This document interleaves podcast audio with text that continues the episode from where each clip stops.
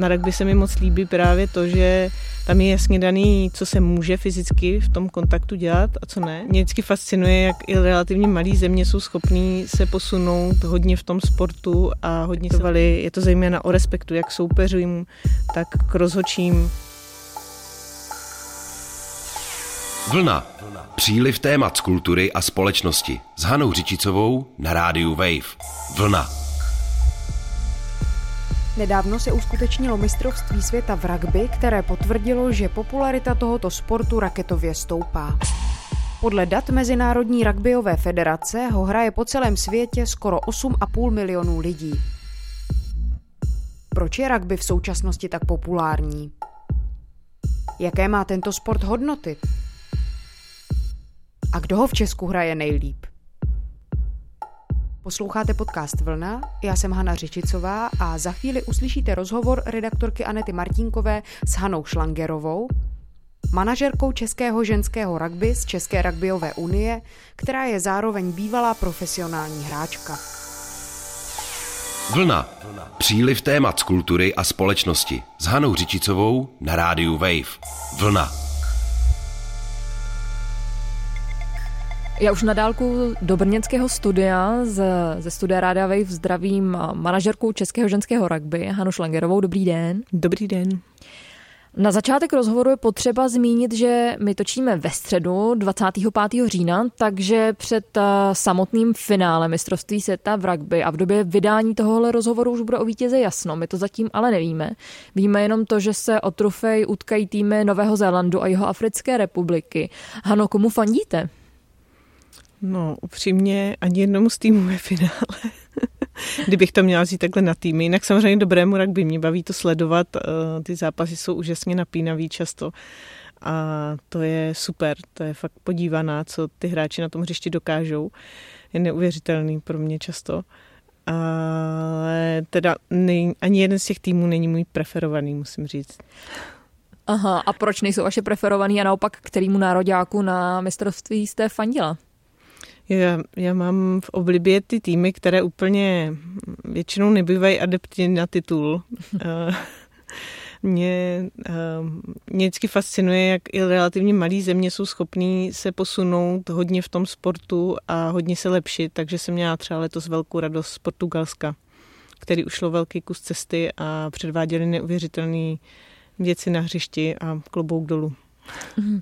Máte nějaký oblíbený konkrétní moment z tohohle mistrovství? Bylo pro vás něčím specifické? Já teda jsem byla konkrétně na zápase Portugalců uh, proti Fidži, který vyhráli poslední jejich zápas ve skupině. A to bylo teda neuvěřitelný zážitek uh, vidět na život, co tam ty hráči, kteří není to zas tak dávno, kdy ještě hráli vlastně na úrovni naší mužské reprezentace, předváděli a jak je tempo dokázali vydržet po celý ten zápas. Je to fakt zajímavý to takhle vidět. No. Pojďme si možná pro posluchačstvo, které s tímhle sportem není úplně obeznámené, jednoduše vysvětlit pravidla téhle hry. Jak se hraje, jaký je úplně základní princip, jaké druhy postů fungují v téhle hře? Mm-hmm. Rugby se hraje na hřišti, které eh, má rozměry zhruba fotbalového. Na jeho koncích jsou podobně jako ve fotbale branky, ovšem nemají eh, síť a tu podobu eh, fotbalových branek. Je tam branka ve tvaru písmene H, takzvaná háčka. Hraje se s šišatým balonem, který tvarem připomíná velmi balon třeba na americký fotbal. Eh, hrajou proti sobě dva týmy, jsou různé varianty, nejznámější jsou rugby v 15 hráčích, který je momentálně k vidění na mistrovství světa mužů a rugby o sedmi hráčích, což je olympijský sport. Eh, ty dva týmy proti sobě nastupují, s balonem může útočit eh, tak, že ho nesou v ruce a přihrává se jenom dozadu, není možné ho hodit dopředu během otevřené hry a je možné do něj kopat. Cílem je eh, míč dostat do brankoviště, které je za tím háčkem na konci po celé šířce hřiště. A tam ho vlastně takzvaně položit, to znamená, tam musí dojít ke kontaktu země, balónu a těla toho hráče, kterým skóruje nebo chce skórovat. To je jeden způsob, jak se dají získat body. Další způsob je, následuje právě po tomhle položení, možnost ještě připsat víc bodů tím, že se balon kope na tu branku, která tam je, na to háčko. A stejně tak to se dají získat body kopem na branku i ze hry v některých uh, případech, což je další možnost, jak získat body. A tradičně jako v ostatních sportech, čím víc bodů, tím lepší výsledek, kdo má víc bodů vyhrál na konci zápasu. 15kové eh, utkání se hraje 2x40 minut, sedmičkové utkání se hraje 2x7 minut. Co se postů týče, tak eh, všechna mají svoje pojmenování. Ta české názvy vymyslel pan Sekora, který byl první, kdo přeložil i pravidla do češtiny a tím zavedl některé termíny. Při tom zápase na hřišti člověk slyší takové až vlastně archaicky znějící slova jako mlinář a podobně, tak můžete vyjmenovat takové ty nejdůležitější posty. Mm-hmm. Jo, ano, už to zní trošku uh, srandovně pro někoho, kdo v tom nefunguje normálně a slyší to poprvé možná. Tak um, ti nejstatnější hráči uh, obvykle hrají v takzvané první řadě, to je ta skupina hráčů, kteří se váží do mlína a jejich posty se jmenují pilíř, levý a pravý a uprostřed stojí právě ten mlinář, jehož úkolem je dostat ten balon vhozený do mlínu, proto mlinář uh, za sebe dál mezi spoluhráče, případně v sedmičkách rovnou, tam je jenom ta první řada, tak je sedmičce. Za nimi stojí takzvaná druhá řada, vedle nich jsou rváčci a vzadu je takzvaný vazač, který jakoby svazuje ten mlín dohromady, je tím zřejmě myšleno. Pak je mlínová spojka a útoková spojka. Eh, těm hráčům, co hrajou dál v poli, útočníkům se říká tři čtvrtky, na krajích jsou takzvaná křídla a vzadu je zadák. Vlna. Příliv témat z kultury a společnosti s Hanou Řičicovou na rádiu Wave. Vlna. Jak je to vlastně starý sport a kde vzniknul? Traduje se, že vzniknul v Anglii a je to taky velmi pravděpodobné. Eh, je, jsou různé, eh, různé verze, nicméně je dané, že se, nebo považuje se za dané, že vznikl z fotbalu, který dřív byl sport eh, s takovými pestrými pravidly v různých regionech. Eh, nejenom do balonu se nejenom kopalo, ale i se nosil v ruce. A eh, někdy v, v 19. století se začal ve městě nebo ve škole ve městě rugby nosit víc v ruce. Říká se, že to bylo spojené s studentem Webem Ellisem, který balon vzal do ruky a utíkal s ním do toho brankoviště nebo do té branky a tam ho položil, tím skóroval. Podle něj se jmenuje i trofej pro eh, vítěze mistrovství světa mužů a to mělo dát uh, údajně uh, vlastně vzniknout tomu sportu nebo tomu oddělení toho sportu rugby od, od klasického fotbalu, tak jak ho známe, kdy se jenom kope do balónu. A dál se ten sport šířil po celém světě, právě hodně v anglosaských zemích, v jejich koloniích, to znamená v Jižní, v Jižní Africe, v Austrálii, na Novém Zélandu. A přinesl se také do Francie, kde je rugby silné a dál do dalších zemí světa. O rugby se v současnosti mluví hodně jako o sportu, jehož popularita raketově narostla, ať už mezi fanoušky a faninkami, nebo mezi hráčstvem. České televizi eh, při přenosu tohohle mistrovství vlastně dokonce spadly online služby eh, v momentě, kdy eh, museli vlastně konec jednoho zápasu kvůli vysílání finále mistrovství světa v plážovém volejbalu přesunout na internet, tak se vlastně v ten moment na vysílání a na další online služby nahrnulo tolik lidí, že to vlastně kleklo. Eh, můžete nějak popsat, kdy se o rugby zvedla vlastně tahle vlna zájmu, která se v současnosti hodně diskutuje a co za ní podle vás stojí? Proč je ten sport teď tak populární? Ten sport určitě je populární řadu let v některých částech světa a i Evropy, ale byl dost, je to dost omezené, nebo bylo to dost omezené, myslím tím, že relativně pozdě začala, začal jeho rozvoj jako ve smyslu profesionálního sportu. Protože samozřejmě ta profesionalita sebou nese to, že to chcete, aby to bylo víc vidět a tak dál. a um, do toho vstoupila vlastně i Světová federace, která se, rugbyová, World Rugby, která se začala snažit o šíření uh, toho sportu vlastně celosvětově, tedy do oblastí, kde není úplně populární, kde je téměř neznámé a poměrně se jí to daří a to zvedá tu oblibu celosvětově. U nás potom samozřejmě taky je to jeden z manších sportů a vždycky byl, i když tradici má dlouhou. A teď e, i díky právě tomu, že Česká televize dává ty pořady, dává přenosy z mistrovství světa už několikáté mistrovství světa za sebou, tak e, je šance se k tomu sportu dostat, více o něm mluví a e, věřím, že to velmi přispívá k jeho popularizaci. Jaký je podle vás rugby sport? Čím je pro vás osobně specifický a hlavně pro vás osobně krásný? Jak byste ho popsala? Je to kontaktní sport, který uh, může hrát prakticky kdokoliv, kdo si na to troufne.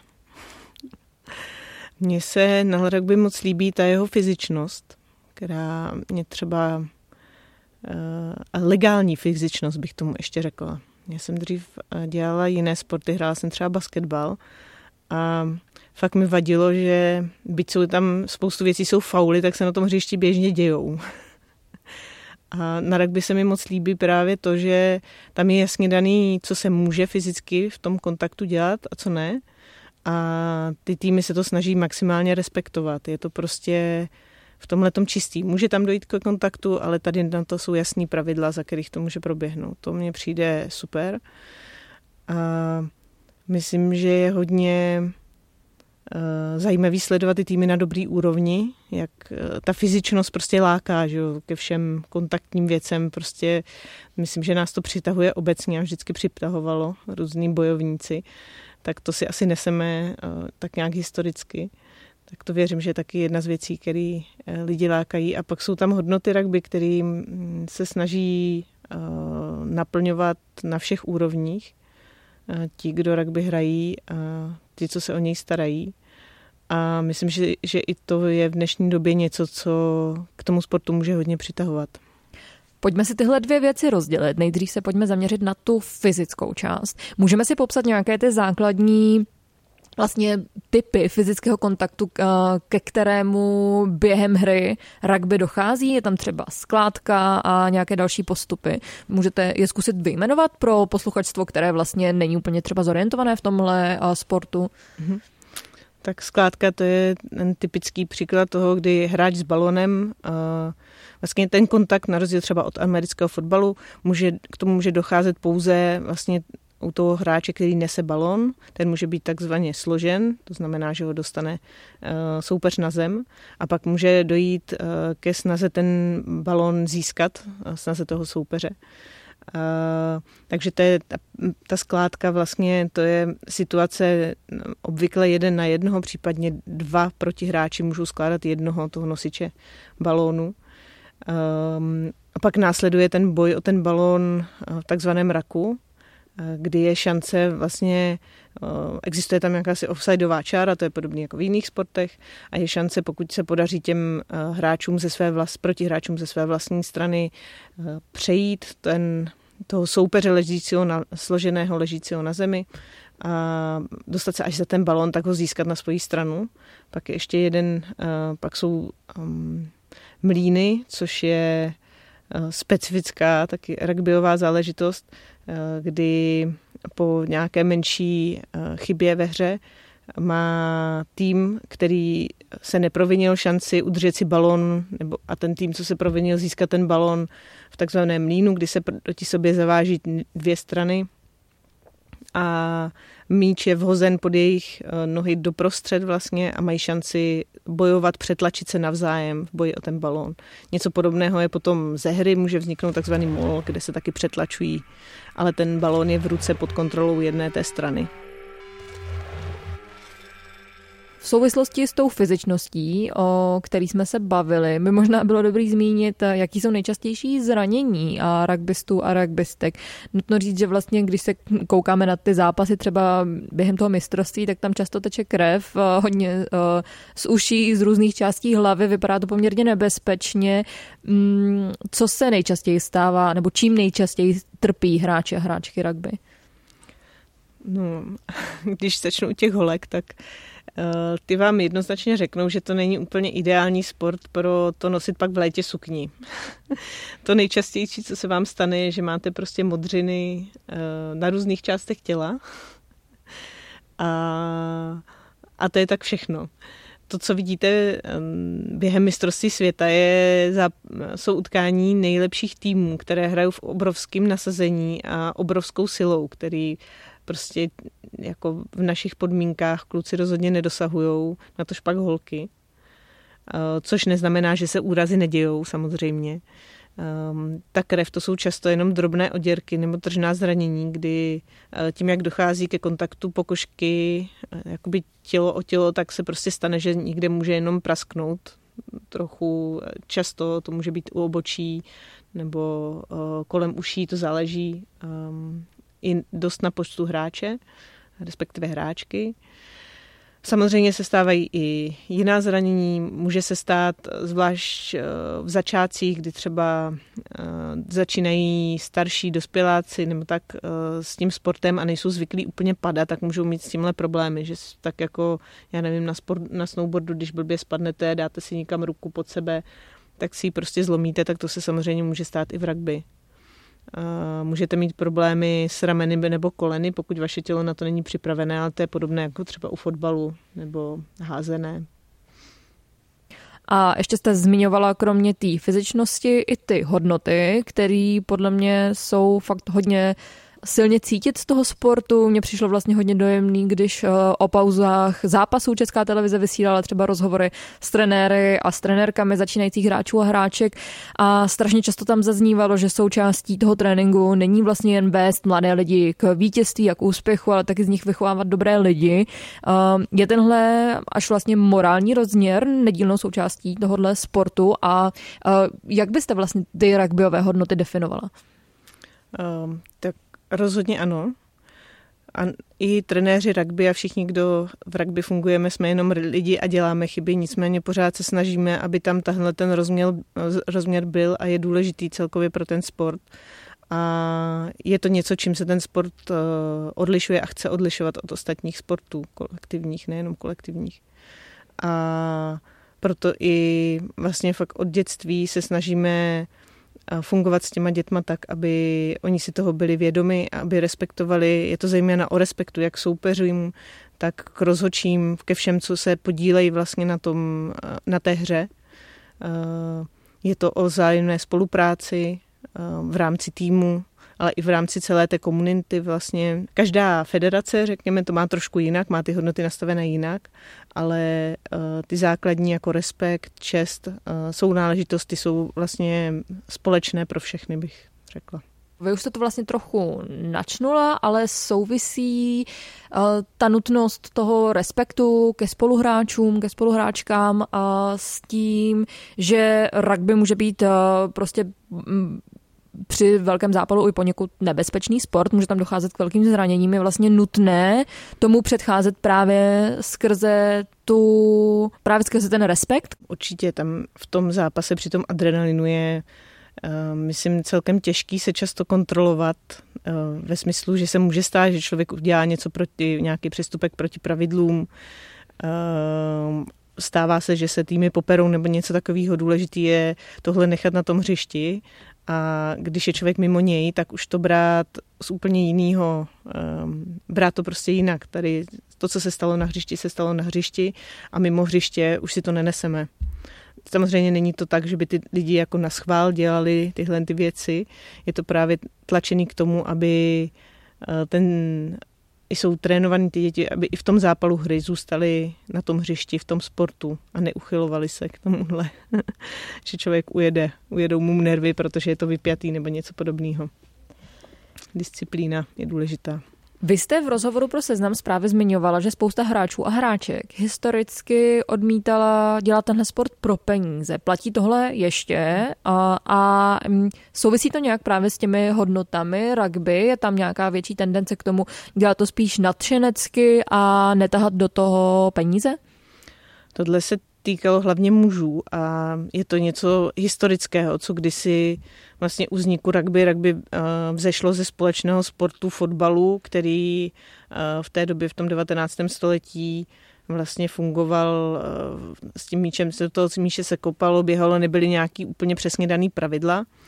A ve škole, nebo aspoň se to tak traduje, že ve škole, která se ve městě rugby, se s tím balonem hodně běhalo v ruce, a odtamtud se vlastně přejali tyhle pravidla, ale to rugby se pak dál dělilo a jak získávalo na, pol, na popularitě, to rugby leží ve Velké Británii, takže jak v rámci té Velké Británie získávalo na popularitě, tak se rozdělilo um, um, část, která se tomu věnovala hodně. Byla to severní část, severní oblast Anglie, kde se tomu věnovali hodně a mm, byli omezováni v tom dalším rozvoji a tím, že ti lidé chodili do práce a nemohli tím pádem věnovat tomu rugby tolik času a tak dál. Zatímco na jihu eh, to bylo spíš, eh, se drželo to rugby ve školách a tam se víc eh, dbalo na, tu, na ty hodnoty a na, to, na tu výchovnou část, bych to nazvala. A tam vlastně došlo k tomu rozdvojení, kdy vzniklo takzvaný rugby league, který existuje jako sport doteďka. Má trošku jiný pravidla než rugby, který mu se říká rugby union, to, co teďka můžou vidět diváci eh, v televizi na mistrovství světa. A Uh, oni vlastně začali, oni fungovali profesionálně, to rugby league. A to rugby union si zachovalo vlastně až do 90. let minulého století um, tu amatérskou podobu, což samozřejmě určitým způsobem ovlivnilo tu hru. A teď teda přichází ta profesionalizace, nebo přišla. A samozřejmě dochází k obrovskému posunu, jak už jsem říkala na, zase, na začátku. V Česku hrajou rugby až do 15, holky a kluci dohromady, na rozdíl od jiných sportů. A jaký je proto důvod? Je tam taky nějaká jako hodnotová otázka? E, částečně pragmatický, že těch hráčů, respektive hráček není tolik, i když jejich počet pořád stoupá. Takže než e, dávat složitě dohromady týmy holčiček, tak prostě hrají s klukama. Um, tam určitě může hrát roli i to, že vlastně ty děvčata se v tom školním věku, zvlášť v tom mladším školním věku, vyvíjí často rychleji než ty kluci, takže tam není problém s nějakou fyzickou jakoby, nadřazeností kluků nebo prostě sílou, že by to bylo um, pro ty holky nějakým způsobem nebezpečné. A až v momentě, kdy dochází k tomu, že už to není únosný, tak se vlastně to rozděluje. Kdy prostě ty kluci zesílí v té pubertě a pro holky už by to bylo nebezpečné, tak v ten moment se osamostatňují holky a mají vlastní kategorie, hrajou sami. Takže bych to spíš viděla jako pragmatickou záležitost. Jak je na tom obecně s popularitou ženské rugby? Ženský fotbal třeba ohromně nabývá na popularitě, přenášejí ho televize, letošní mistrovství světa ve fotbalu ženské bylo hodně ostře sledované. Vlastně se potom vyvolaly velké společenské diskuze v souvislosti s, s nevhodným chováním vlastně vůči mistrním světa, španělkám. Jak je na tom ženské rugby? Ženské rugby se taky rozhodně vzrůstá jeho popularita. Eh, tím, zvlášť v zemích, kde, kde je hodně populární rugby obecně, tak tam eh, můžeme vidět ten nárůst. Roste, no, loni se hrálo mistrovství světa na Novém Zélandu, na finále byl vyprodaný stadion pro 75 tisíc lidí. Eh, na Madagaskaru se hrálo loni utkání, na které přišlo 15 tisíc lidí. Takže jsou, ta popularita roste, ale oproti fotbalu je prostě pořád znát, že ten sport je méně známý celosvětově, takže eh, je menší počet hráček, které celosvětově hrají a tím pádem eh, ještě nejsme tak daleko. Nicméně i tam ta profesionalizace u, žen vlastně začala teprve nedávno. Eh, není moc soutěží, které by se hrály profesionálně. Profesionálky jsou zejména hráčky reprezentací těch nejlepších týmů světa. A i ty jsou často dostali tu profesionální smlouvu až relativně nedávno. A i tady je pořád práce na tom, hodně práce na tom vlastně dorovnání se té mužské části. Vlna. Příliv témat z kultury a společnosti. S Hanou Řičicovou na rádiu Wave. Vlna. České rugbystky jsou mimořádně úspěšné hráčky Letos, letos uspěli, získali bronzovou medaili na evropských hrách, mají šanci se kvalifikovat na olympiádu. Co vy jako manažerka českého ženského rugby vlastně ve své pozici děláte? Já mám poměrně pestrou práci. Ehm, starám se o to, aby ženské rugby vzkvétalo, když to řeknu v jedné větě. Eh, starám se o soutěže domácí, eh, starám se o rozvoj talentů, eh, starám se o reprezentační týmy, aby dobře fungovaly společně i v rámci těch jednotlivých týmů. Hledám příležitosti, kam se může ženské rugby rozvíjet. Je to, jak jsem říkala, hodně pestré. Eh, zejména se snažím podporovat eh, kluby nebo eh, v rámci možností teda české, aby rostl vlastně zájem o ženské rugby v České republice. Kdy čeká české rugbystky ta možná kvalifikace na olympijské hry, kdy se oni budou ucházet? Zatím nemáme žádné oficiální informace k tomuhle, ale neoficiálně by to mělo být v červnu příští rok. Bylo to velké překvapení, ten úspěch na evropských hrách. Byly Češky mezi favoritkami nebo se to nečekalo? Hmm, já bych naši pozici nazvala, tuším, že se tomu říká černý kůň, kdy ty ostatní týmy vědí, že máme velmi zajímavé hráčky s velkým potenciálem. A ten výkon našeho týmu je ještě lehce nestabilní, pořád eh, to není úplně, jak říkají, nebo takhle, ne vždycky je to dobře namazaný stroj, jak holky říkají sami. A, ale když si to sedne, tak dokážou uh, velmi zajímavé věci a um, i vzhledem k tomu, že je to ženský sport a řekněme jistá nestabilita těch výkonů je prostě pořád, pokud fakt to nejsou super profíci s velkýma zkušenostmi, je pořád jako reálná, tak uh, se pak může pozvět takový zápas jako třeba právě na evropských hrách proti Španělsku nebo pak následně proti Belgii, kdy prostě holkám to hrozně sedlo a ty soupeřky jenom koukali. Je to historický úspěch pro české rugby, nebo se někdy nějakému reprezentačnímu týmu povedlo něco takhle stejně velkého?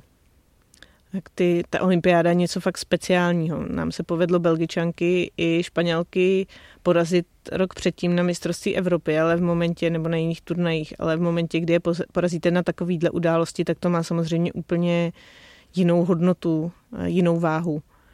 Takže ano, dá se to určitě považovat za historický úspěch. Jsou v tomhle české rugbystky překonaly úspěchy mužského rugby? Uh, klukům, uh, kluci to mají trošku těžší. Nás tím, že je málo, tak prostě hrajeme sedmičky a, a patnáctkový národák vlastně teďka ani nefunguje kvůli těm nízkým počtům. Zatímco kluci mají těch možností, kde, uh, jakoby, um, kde se prezentovat těch národních týmů, jak fungují oba, ten patnáctkový i ten sedmičkový, a historicky je ten patnáctkový jakoby důležitější. Má, mm, Unie tam má velké plány, snaží se postoupit do vyšší soutěže, co se teď podařilo. A dál chce pracovat na tom, aby ten tým rostl herně i výsledkově. A to sebou nese určitý limity pro pro trénování kluků, pro přípravu toho sedmičkového nároďáku mužů. A pak prostě ty výsledky nemůžou být takové, i když třeba potenciál ty hráči mají umístit se líp, než se umístili na evropských hrách.